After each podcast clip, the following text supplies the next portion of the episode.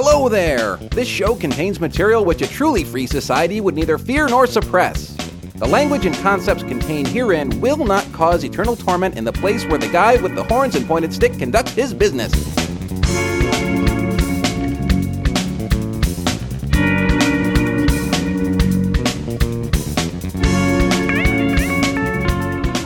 Hey, hey, hey, man, what's going on?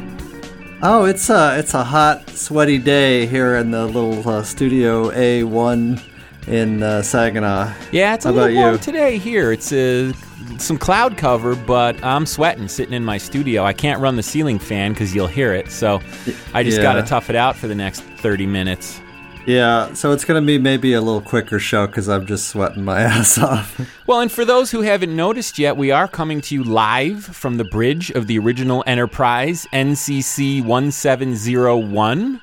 And uh, so, yeah, we're doing our show live from the Enterprise. What's cooler than that? How many podcasts get to give you that? You, you think that the Enterprise, with all that equipment, the phaser banks and all that, they could have a, a decent air conditioner? But apparently, that just makes the dilithium crystals overheat. It to does, run yeah. I think what we've got going here is uh, there's some uh, some yeah some dilithium overheating, and who knows? We got to get Scotty on it. You know, Yeah, he fixes to quote the Jerky Boys. He fixes all that shit. yeah. Um. So yeah, I think it's kind of cool. It's it's roomy though, you know, and the, the chairs are comfy, don't you think? It is roomy. There's room for you know TV cameras. A lot of elbow room, and the girls in the mini skirts killing me. Excellent. Yeah, I mean that's that's really needs to come back. We need to have the red, blue, and and I think that gold color was actually called Tyne, T E N N E. So we really her need the, maybe uh, not the the most you know competent communications officer ever, but you know she was uh, she was nice to have around. Yeah, none of those guys are here. They're all yeah, at dinner. They let us use the bridge while they were out doing something. So we've got it to ourselves for a little while. Sounds good. So, two weeks ago, what we did the All Scott All the Time show, and last week I forgot to mention that Scott had sent some uh, email to me saying he thought it was awesome. He thought it rocked. Well, we aim to please. Yeah, you know, I, fuck him. Who cares? You know, we did that for us. Who the hell is Scott? You know. Now you're gonna get uh, some some additional email. Yeah, I hope so. He said he was going to uh, send some more feedback, but he didn't want to be the only one doing it. So let's encourage uh, some of our other listeners to send us some more audio feedback. I'll say the number now in case you can't hear it uh, with the music blaring at the end 206 376 0397. So what else? Uh, what else? What else? What else has been in the news? You know, we can talk about this more next week, but there was this whole big dust up uh, from the Fox News crew, kind of making fun of Iron Chef, celebrity chef Mario Batali. I think I sent you some of the links to that last yeah, week. yeah. That was uh, that was I don't know, just kind of typical Fox News head up the butt sort of. Uh, Classless stuff, though. You know, Yeah, they didn't really- do their it really homework. was. They didn't do the research, and they have no freaking class. But you know, we'll talk about that a little more. But if you He's- Google Mario, I think he he um I, I I don't know this for sure, but I remember reading somewhere that he actually vacations in Michigan. oh well, he might. I, you can find him, I think, in Traverse City. Well, if you if you see him, say hi to him for me. He uh, he's uh, one of my favorite celebrity chefs. I, I, I will. It seems unlikely, but uh, apparently he does. Uh, he does hang around the state in the summer. Well, like Old Forge, which is kind of a destination north of where I live, about an hour north. There's there's a bunch of lakes, and people have really beautiful camps on the lakes. Turns out Sigourney Weaver has a house up there, so it is possible to see these people. Because my friend Lisa went up there to spend the day one day a few years ago and ran into Sigourney Weaver. And Sigourney is, oh by the way, her favorite actress in the world. So do you think my friend Lisa said, "Hi, love your work"? No. Did she really, or did she just nervously like kind of smile and and uh, not talk to her? No, she didn't say what- anything at all. She respected her privacy. She wanted to That's what- respect that's her what I privacy. would do. Yeah, I, I, would might just I might smile if you know if our eyes met or something. You know, like, right. But I I'm would. not going to go I would try her. to make our eyes meet and just say, "Man, you kicked ass in Aliens," you know, whatever. You know? but um, yeah, so we'll talk about the Mario Batali Fox News dust up a little more when we get a little more political. And uh, you know what? I don't know what you have for the intro, but you know how Hollywood is doing all of these remakes. You know, kind of remakes of television shows too, right? Yeah, yeah. You know, we, what did we Seems see? like there's no there's no original work coming anywhere anymore. 15, 18 years ago, we had two or three Brady Bunch movies directed by that woman who used to be on Hill Street Blues, Helen something, I forget her name. And uh, you know, then we've recently, more recently, we've had the Starsky and Hutch and the Dukes of Hazzard.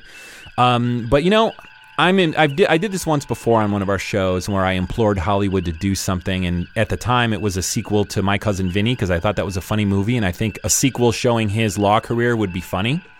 But one of the movies that I would love to see Hollywood reboot that used to be a TV show is the Six Million Dollar Man series. You know, like Oh, yeah. make it really cool and give it to a not a completely idiot director like Michael Bay, but give it to um uh who did Alien, uh, the original Alien. Um, Ridley Scott. yeah, give it to like Ridley Scott or something, and let him make the Six Million Dollar Man reboot. You know. Interesting. Yeah. If you gave it to Joss Whedon, it would be maybe good, but it would also be maybe too campy. I don't know. Yeah, and if you gave it to Tim Burton, you know, he'd put black eyeliner on him and make him look goth, and it would just be stupid. But you know, give it to a good action director who makes good movies. And actually, Ridley Scott has that new movie coming out, Prometheus. Maybe we can go see that over the summer and talk about that. a Oh yeah, bit. I'm curious about it. Although you know what, I, this is maybe uh, Alien is uh, one of the only horror movies that I've never seen all the way through. Yeah. I've seen it.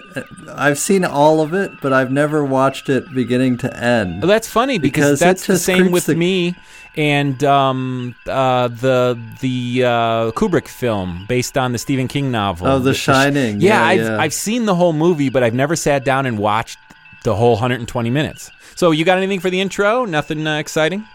Oh, we have uh, we had a, a walk today. Grace and I are taking daily walks again, and I'm starting to record them. And I think I might be doing something with that audio at some point. Um, maybe reviving my other podcast, um, which is just it's called the Potts House General Purpose Podcast. We were out walking today, and we were passed by a truck from the city of Saginaw carrying uh, several tons of compost and we realized they were on their way to deliver it to our yard and they were a few minutes early so we had to run back to be uh, to let them help them get up onto the lawn the side lawn where they're delivering this You massive you were pile chasing of compost you were chasing decaying biomatter. yep exactly Nice. so now we're so we're working on several big garden plot projects and we're trying to figure out whether we can go ahead and get the chicken coop going or not but that's that's what's going on here Oh, awesome.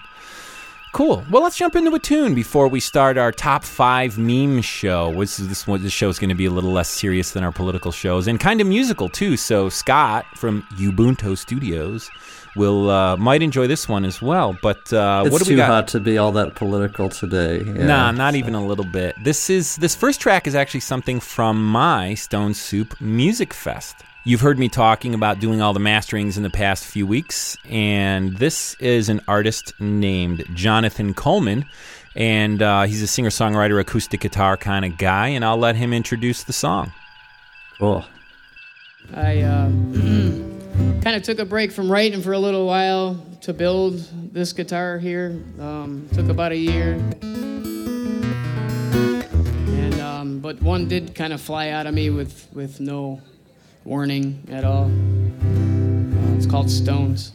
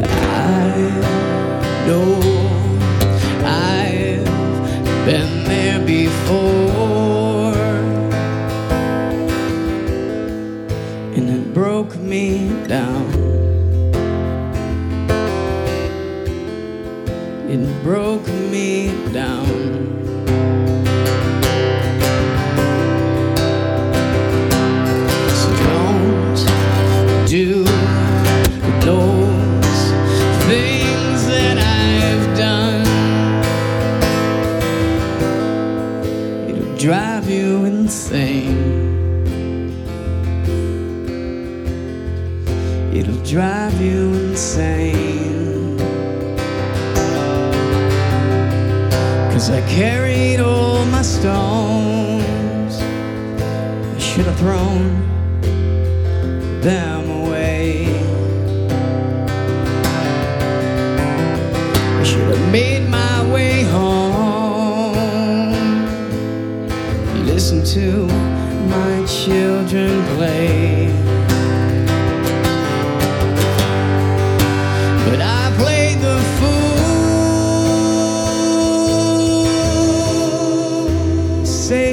In love with you.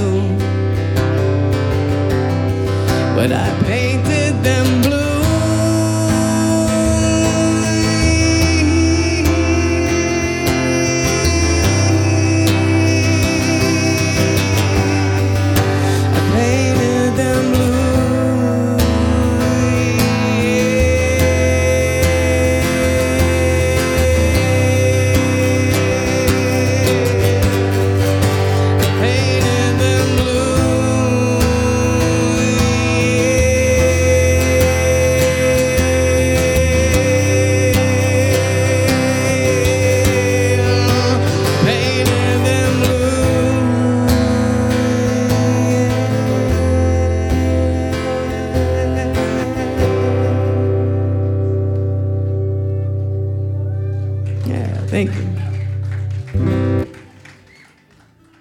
So that's a really nice, mellow track. I, I just think that guy exudes musicality. I just love It- his yeah, it was stuff. beautiful. Nicely done. He Yeah. he's got a little delay on his voice there, very effective, not overwhelming. Well, that know? was actually done at front of house live, you know. And uh, when he was doing those long held notes, they actually doubled it a little with a longer Yeah, delay, yeah. so you got that natural chorusing in there a little bit, you know. And it interacted. It was really cool. Um, I threw a little bit more, just a little bit reverb on it because in the beginning Yep. they, they they didn't have a lot of reverb on it, but I threw. Uh, Right. Just a little algorithmic plate reverb on it, just to warm, you know, just to war- not warm it up, but uh, you know, wet it down just a little bit more. But yeah, all most of those effects were done live by the mix engineer, and we captured a nice performance there. I thought that was really good, and you know, I did a great job mastering it too.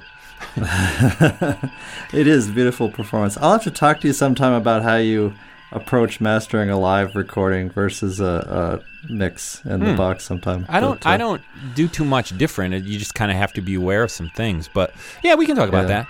Uh, so you know, I thought we would do a. Uh, John and I used to do top five shows. Top five. I, I went and actually looked at some of the top fives we had done. Top five favorite TV shows, TV characters, top five bands, whatever. You know, we had done some things like that. And I had been searching. I had been wanting to do another top five, and uh, I I just I, I searched the internet for some top five lists to get some inspiration, and I really couldn't find anything that gave me inspiration. But then it just popped into my head. Our top, you and I are both guitarists, so let's talk about Yep. our top five favorite guitarists. I had trouble with this assignment, but it sounds uh, it sounds good. So even if uh, people might disagree, or maybe I didn't pick my ultimate five, but I think they're all interesting to talk about. So In my list, uh, and I say this, I every time I qualify my top five lists. You know, every time we do them, I qualify them by saying they're not really in any particular order. Um, there is some order to this one, no, but it's not like my favorite is number one and my fifth least favorite is number five. They're kind of in the order chronologically in my life that I discovered them and started to really appreciate them, right? So that's kind of the order that mine are in. So um, why don't I start? Uh, and I'll just Sure. call this one number one. And that is a guy named Randy Rhoads. He was uh, the guitar player in Ozzy Osbourne's Blizzard of Ozz on the first two records. Randy Rhoads, absolutely, Be- yeah. yeah, before he died in that horrible, tragic plane crash where um, they were in Florida or something, and uh, some uh, either somebody in their crew or somebody that their crew knew had a pilot's license, so they went up and you know just a Cessna type propeller plane, right? Those And- things, yeah, they do have a they do have a poor safety record. Well, but that, no, this isn't. That's not what happened. You know, there's no reason this should have happened. I don't know if they there was some drinking involved, but they they they were flying over the Ozzy tour bus, and Ozzy and the band and his wife or whatever was sleeping in the bus. I don't know what hour it was, but They somebody got the buzz the bright idea to to buzz the bus exactly. Oh. And I think the landing gear might have actually hit the top of the bus, and then they lost control and they crashed. So I mean, this was not an act of God It was plane a crash. hor- horrible piece of stupidity. Yeah, Yeah, that's what That's this was. And, you know, uh, up at that, t- you know, I, I see other people getting sad when artists die. And I, like when Jerry Garcia died, all my deadhead friends literally went and smoked pot and cried for days. You know what I mean? and, you know, Randy Rhoads died, and that really affected me because he was the first guy whose guitar playing I really noticed on records. really listened to. Yeah, yeah. Yeah, because I, I didn't. I mean, there was music in my house, but I wasn't that into. I didn't find myself musically until my early high school years, like 80, 81, when that first Ozzy record came out. yeah. You know, uh, prior to that, I had been kind of exposed to a lot of my parents' music. But anyway, I'm so I, huge- I, I heard Crazy Train or something on the radio, and I went, "Oh, that's Crazy really cool." Train. I'm not anymore, or not, and wasn't that big a fan of like the shredding school of playing. But I, I would say he definitely he while he played like blizzards of notes, you know, he was playing tunefully and tastefully, and he was taking his scale choices at least from you know f- from classical guitar and things like that. Well, so and as I as as I'm a much better guitarist than I was then, and I'm a more discerning and discriminating listener, I can look at Randy Rhoads and go, yeah, his stuff. What he's a- actually playing is really pretty simplistic, and he's not. I'm not sure Sure. he's that aware of his scale choices and stuff like that, like like some of the better fusion or jazz schooled jazz players. But yeah, Yeah. he had a huge influence on me, and he's the reason I started playing guitar. So who do you got for your for your first? Well, if guy? we're gonna go, if we're gonna go back, I'll I'll pick the one who was not exactly the reason, but one of the major reasons I got into guitar. And it's it's almost a cliche, I think, to talk about him. He's uh, considered maybe a lowbrow player and a little cheesy, but uh, Alex Lifeson of Rush is. oh wow, Uh, I didn't know if you he's go one to the my Rush. Yeah he's one of my guys. When i first i think i mentioned before in one of our music shows when i first heard 2112 i was just blown away. And my friends uh, my friend who was introducing me to all his records thought it was like too heavy for him. It kind of bored him or something but i was just fascinated. And i'm still you know what i'm fascinated by in listening to all his classic stuff is two things he does. Uh, one is that he um, he really works hard to fill an arrangement out so that they can play as a trio, but he can be constantly playing these arpeggios and bits and bobs and like chords with notes stacked. Well, they kind of have to re- since they are a trio, you know. Exactly, to Yeah. really fill out the song. And then the other thing he does in several of his songs, uh, he's kind of a crypto jazz player. In that, like, if you listen to a couple of my favorite songs, YYZ, La Villa Strangiato, and some of their solo stuff, he his uh, his arrangements there and whatnot are very uh, are very jazzy. And in YYZ, he's playing this uh, Spanish Phrygian scale and doing these crazy bends. And when I first heard that, it just blew me away how you could make a, uh, a guitar, a fretted instrument sound that flexible and rubbery, like Middle Eastern, Moorish, you know, just like more like a crazed violin where you Did just you say Moorish? Moorish. Oh, yeah. I like that. Well, I'll tell you Yeah. something. I, I, I think I've said this to you, and I've probably certainly said this on the podcast before, but Rush is not one of my favorite bands, but Lifeson is the guy that I really like and respect in the band. You know what I mean? Yeah. my bet my yeah. problem with Rush is that, and I've said this out loud, if a bass note and a kick drum note land at the same time, it's by accident. but uh, yeah, Lifeson would be the reason I listened to Rush, and you know, I listened to a, like a chord sequence like an Entre Nous. Um, Yeah, just between right. us, and that's a really nifty chord sequence he came up with. I mean, that's inspired. He does. He really he comes up with a lot of great chords and and I knew that I was starting to be good at guitar. I mean not good good, but decent player, like better than you know, even in high school, I reached the point where I was better than 90% of the kids who pick up guitar and learn three chords, right? When I when I could play uh, like the the chords for natural science, all the chord changes on the beat and keep up with that right. because he, you know, he th- he throws out a lot of interesting chords. I'll you bet you still don't play the this. intro lick to Spirit of Radio right yet. Uh, I uh, and I'm going to tell I, you, I know, and it's not because I think you're not a good player or anything yeah. like that. It's because for years I thought I was hearing something, but then the guitar. You thought you were hearing a hammer-on series on one string. Um, no. Well, what I thought I was hearing was not a triplet. When he goes na na na na na na na, and then he does the na na na na na na na, there's a triplet in there. Oh yeah. and yeah. I didn't Well, I- realize that till I downloaded Guitar Techniques, not downloaded, but bought Yeah. one of those guitar magazines with tablature. And then I looked at it and said, "There's no triplet there." And then I listened to the, The- record and went, "There is a triplet there." Wow. The but anyway, difficulty. So, uh, well, yeah, you know how it sounds. When I originally would try to play that by doing a hammer-on sequence on one string, I thought it was all on one string. No, done it's on the Eddie E and Van the B, style. yeah. Yeah, but I can play it. the The problem I've got with it is that I can't get it adequately muted.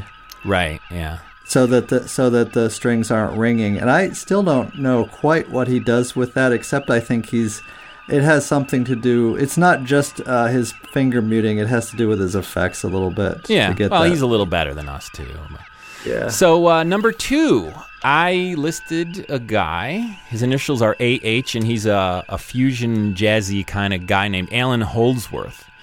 Uh huh. And he's another guy who really excited me. After a while, and after I kind of got bored with Randy Rhoads, and I, I, I was playing the guitar to drown out the constant talk of trains and Lionel Electric trains in my house. I used that as my rebellious. My dad and my brother do nothing but talk about Lionel trains, so I'm just going to play really That's loudly and drown them out. But then after a time, I realized the guitar was an instrument, and there are musicians who play it and who occasionally write really cool music. And uh, a buddy of mine was playing this record, and I was like, "What the hell is that?" And it was the uh, Allan Holdsworth Road Games record, which was his, I think, first and only uh, like major, major label release. Warner Brothers. Eddie Van Halen had introduced him to Ted Templeman, who used to produce the Van Halen early CDs and rap albums, rather. And uh, yeah, Allan Holdsworth Road Games. It's an EP, six songs, and it's got uh, Jeff Berlin on bass and Chad Wackerman on drums, one of my favorite players. And these guys are just all crazy world class. And I went, wow. I mean, it doesn't even sound like guitar on a lot of it. You know, that's like a keyboard. That's a piano. You know, and it, but his his the songs are just really interesting, just very very rich, full, interesting chord voicings. I mean, he wrote a book once called "Searching for the Uncommon Chord," and if you ever heard any of Allan Holdsworth stuff, he's just finding uncommon chords like crazy. Yeah, I don't know uh, his stuff. I don't know that many jazz guitarists, but I really should listen to it. I probably enjoy it more now at this age than I might have enjoyed it back then. you know? Yeah, check out some Holdsworth. So, uh, what do you got next? Well, speaking of uh, jazz guys, another person who influenced me a lot and I was really inspired by uh, more in, at a college age was Pat Metheny, and I think I mentioned him in my music stuff too. And he's Yeah. he's I know you you're sick of his uh, his fake bad horn, hair. Uh, get his hair and his.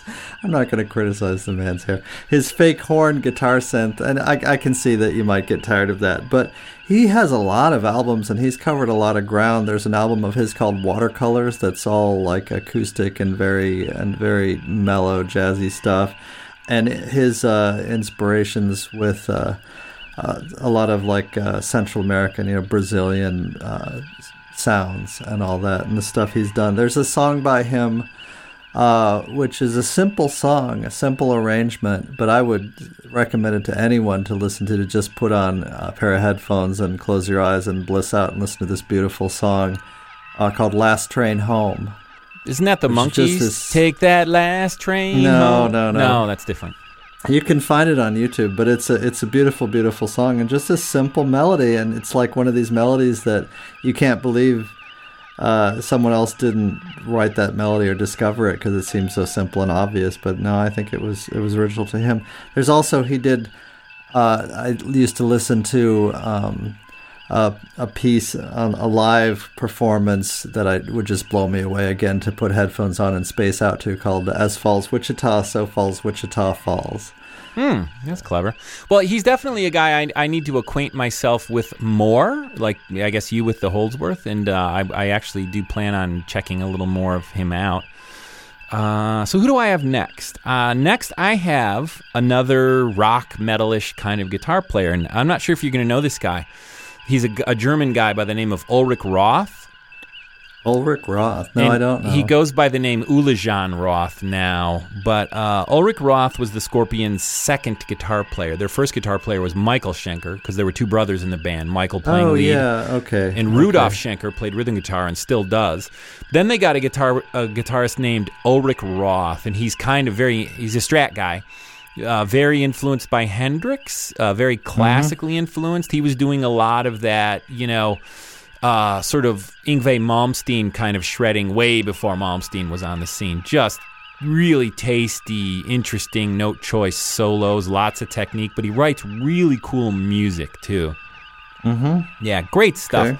Ulrich Roth definitely. Uh, and while I'm, I don't listen to like Randy Rhoads per se anymore. I still do listen to a lot of Ulrich Roth stuff. I mean, just Does he do solo stuff or is this all Scorpions? well, his new solo stuff is called Uli Ulijan Roth. Uli, like Uh-huh. U L I J O N Roth. Uli Jon Roth. And, you know, he's been doing solo stuff since he left the Scorpions, yeah. His, Hmm. Okay, his band, I think, is out. called Sky Academy. Uli Ulijan Roth and Sky Academy. He plays this custom seven string guitar now. And uh, just brutal, brutal player. So, uh, Yeah. what do you got? Cool. Oh, um, very influential, and I think not just to me, but to a lot of musicians. And he's been doing it so long that whole generations of musicians have grown up inspired by him.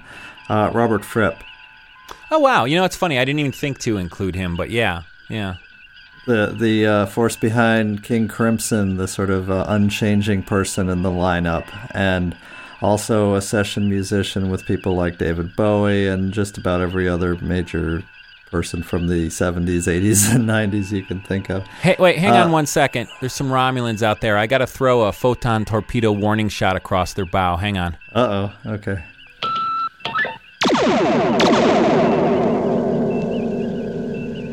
All right, all right. Looks like they're uh, looks like they're making for the border. For the neutral, back to the neutral Yeah, zone. get the hell out of here. Get in the neutral zone, you you Romulan bastards. You killed my son. Oh no, those are the Klingon bastards. Um, You Robert killed Fripp. Kenny. Wait, that's uh, Robert You know, Fripp. Yeah. He has a solo record called Exposure, which I'm a huge fan Yes. of. Uh, Yes, I love that record. I play that to death. It's on my iPod and it gets lots of playing. yeah. really I, cool I, stuff. I love his stuff. He's also, this sounds strange to say, he's also a good motivational speaker. Hmm. He's kind of famously shy and whatnot, but there exists a recording. Uh, it's actually, you can get it on iTunes. It's just about the only thing you can get on iTunes by him, which was a recording of a talk he gave for his sister's, like, uh, Toastmasters Club, like a speakers club kind Yeah, I'm, of fa- thing. I'm familiar with those Toastmasters. Yeah. And, and it's not exactly it's some some British uh, equivalent of that, but it's this really inspirational talk about about uh, approaching mastery and basically going from being an amateur to a professional in any field. And it's and you know as a musician, he came at it from one perspective, but it's shocking how relevant it is to just about everything. Well, and speaking of that, if uh, you want to see a really interesting talk done by a speaker you might not expect, uh, Bruce Springsteen gave the keynote at this year's South by Southwest. Really? Go to YouTube and Google um, Springsteen keynote South by Southwest, and they sometimes abbreviate South by Southwest as SXSW. So, Yep. yeah, if you want to find a guy that's surprisingly an amazing public speaker, 45, 50 minute speech, check that out. Um, Robert Fripp, uh, yeah, it's a great choice, and it's funny because I, I he didn't really even pop into my brain as a, as a choice, but yeah, very uh, very influential proggy guitar player. it's my, it's one of, of, my bucket list. One of my bucket list things to be able to do before I die is to learn how to play Lark's um, tongue and discipline. aspic. Oh yeah, yeah. Um, I, I can play a couple parts of it fairly reliably, but uh, to to be able to do it in sync in like you know with a with a, a drummer playing and like um, you know. 1716 or something you know over against another guy playing 7-8 and you know it's just Yeah. it's just crazy Plays with a lot of time. Definitely. That's good stuff. Well, let's jump into another tune. We'll save our last two or four, if you multiply by two, for uh, this the second segment after the song. So, what do we got here? Oh, this is another one for our metal fans out there. I did two songs by these guys, the Luftwaffe, the band I used to work for in the 80s, uh, a couple weeks ago on the All Scott All the Time show. And didn't this they is, record uh, like 99 Luftballons or they they might have, else? yeah. They might have had sex with that Nina woman, but I don't think they actually did that song.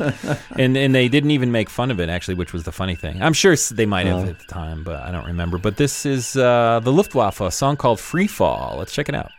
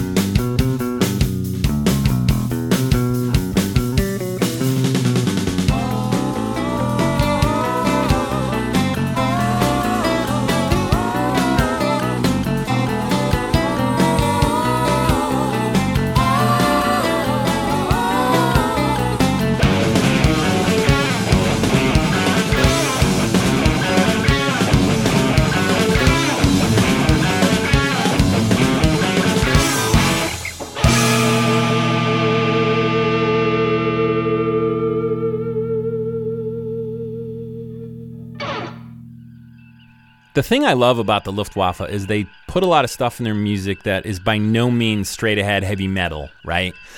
Yeah, a lot yeah. of interesting chord changes in there, and uh, just the beginning, how the bass and the drums turn around the downbeat. Um, right. You know, they they just they're just always putting little surprises in their music, and that's uh, one of their kind of really melodic ones. Those little breaks with the steel string acoustic. The, the, yeah, it's very it's very proggish too. Where the the bass line sounds quite jazzy. Yeah. Well, the the drummer is a big prog guy. He's the guy who kind of got me in the Gentle Giant. Their drummer, uh, Tim Tim O G Yeah. Less was the uh, road name he used to use. So that's what, the way we'll address him now. But really cool stuff. Very clever, very innovative, very inventive. A lot of fun, and like you said, uh, uh, cool guitar parts last on the last show. Just nifty, fun, fun stuff. So, um, oh, guitar players. moving on. Yeah, who, who moving got? on. I've got uh, who the guy who actually probably is my number one favorite guitar player, even though I'm not uh, putting him as number one on the list. But that is a guy named Steve Morse, who uh, was the founder of the Dixie Dregs and uh, is now in uh, Deep Purple and the Steve Morse band, and he's got a couple of other projects that he's doing. He's got a sort of a prog rock band with the keyboard player from Spock's Beard, and he's got another project with like this sort of Celtic woman kind of singer, sort of doing some new agey stuff. I think, and it's what those projects are called is, is escaping me now. But um, Steve Morse, the guy who won Best Overall Guitarist in Guitar Player magazine in the '80s five years in a row, he won so many times they banned him from being entered. Seriously. They said you've won enough. Let someone Well, else. I mean, if there chance." is one guy in the world who can play every style at a world class level rock, jazz, fusion, classical, country it's him. I mean, I don't know how That's much you've cool. heard the guy, but if you listen to his country, because he's from Georgia, you know, and you listen to his, Yeah. what I call his chicken picking songs, they're as good as any Yeah. country instrumentals, better, really, than you're going to hear. He studied Yeah, man, if classical we if we went into country and bluegrass, I would have to mention a dozen more people. But Yeah, yeah, I'll have to I'll have to listen. I'll see because no, I don't, I'm not real familiar with this stuff. You know, the I dregs. I always saw him in these guitar magazines. I used to buy guitar magazines a lot. yeah, I used to subscribe but- to Guitar Player in the 80s. But yet never really learned, you know, much about the artist they were profiling. Sadly, Well, Morse is is just brutal, world class, and he writes really cool music. The st- I, I will qualify that by saying his last few Steve Morse solo band albums have been really watered down. It's like some producer was telling him to play like Jerry Cantrell from Alice in Chains or something, because I listen to hmm. the, the solo records and I hear fairly straightforward rock riffs. They're pretty good rock riffs, but Steve Morse is capable of so much more than that. But so yeah, uh, it's interesting how we haven't who we haven't mentioned. I'm I'm kind of uh, intrigued by that. That like. You know, when you think of guitar, everyone always thinks of Jimmy Page and whatnot, and, and or I'm happy Hendrix to have or something. Yeah. Yeah, and I'm happy that we're not just talking about uh, the blues riffs, you know, Yeah, or the blues, bores me to tears. It really does. So It- who do you it got does next? me a little bit, yeah. Okay, another guy who do, who doesn't bore me to tears, who I think is also hugely influential, uh, is The Edge, and my prototypical uh, reason for I knew you were going to list him, by the way. Did you? Uh, a lot of people really don't like him, and they don't think he's that good a player.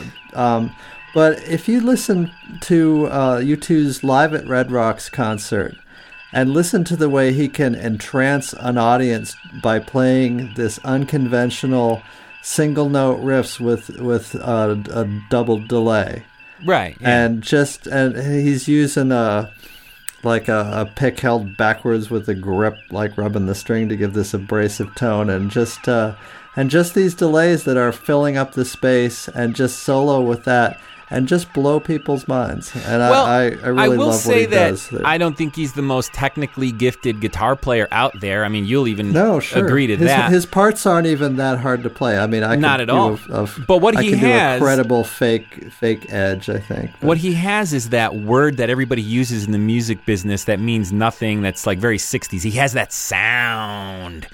That's He his his thing. own he's into the sound, yeah. delay. He's a textural kind of player. He's, He's, a not a lead player. exactly. Yeah, and, and what Yeah. he does is really cool. And, and I mean, I think Bono. I love the emotion he sings with. I'm a big Bono fan. I can listen to Right. U2 all day long just because I love Bono singing.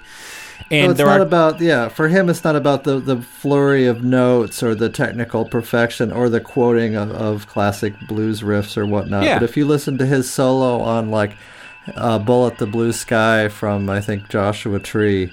Uh, it's it's impressive. It's really it fills the space. It's really emotive. Yeah. And and if you want to quote dollars, you can't argue with them. They're one of the highest grossing bands grossing of all bands time. exactly yeah. Yeah. no i don't i don't try and I don't, I don't actually try and quote him because i think you know like a little edge goes a long way and, and Yeah, he's yeah. going to be a better edge than i can Well, that's what I say. better It's like fake edge When I was complaining about Steve Morse in the car yesterday when I went hiking with my friend Matt, I was like, "That sounds like a Jerry Cantrell riff to me." And I, you know, we already have a Jerry Cantrell. Why do we need another Yeah. one? You know.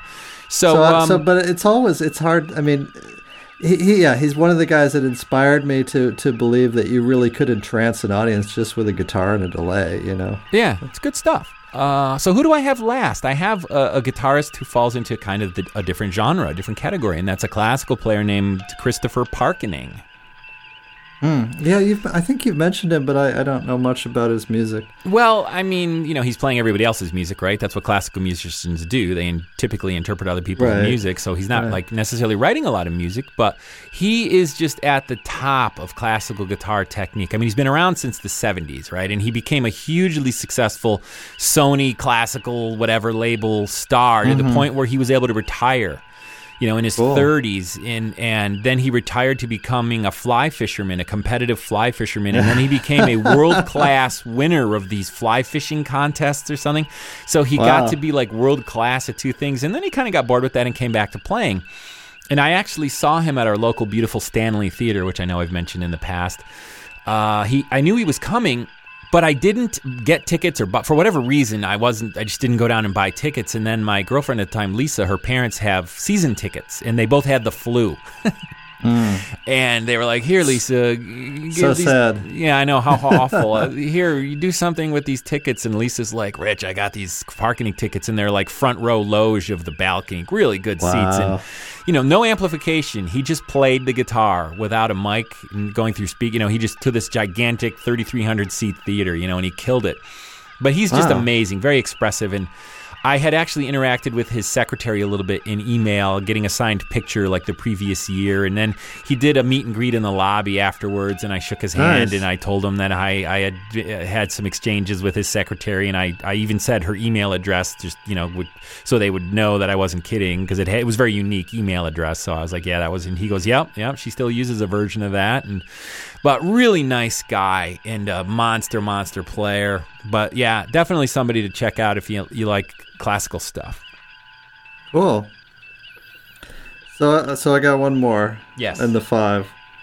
Um, my last in the in the five. Plus, I've got some miscellaneous. We probably maybe we'll have to save. But uh, last guy is Brian May, astrophysicist. Yeah, PhD astrophysicist.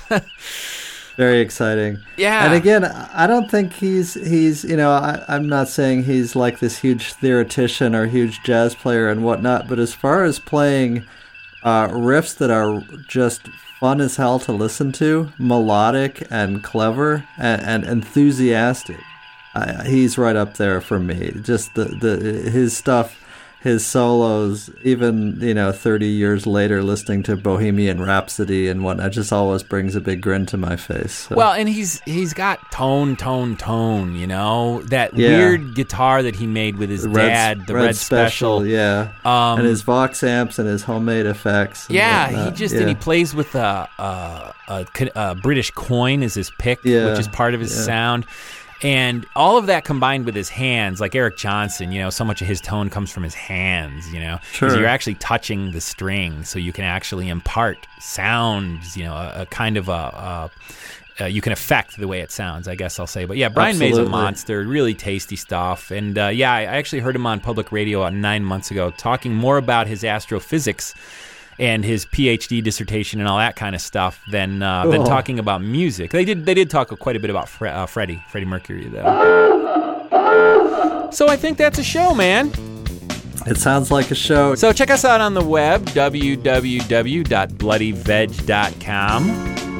Send us feedback, feedback at bloodyveg.com. Send us some voicemail to our cool voicemail number, 206 376 0397. And we're still waiting for that Wikipedia article for all the would be Wikipedia authors out there. So uh, we'll see you next time. Take care, all.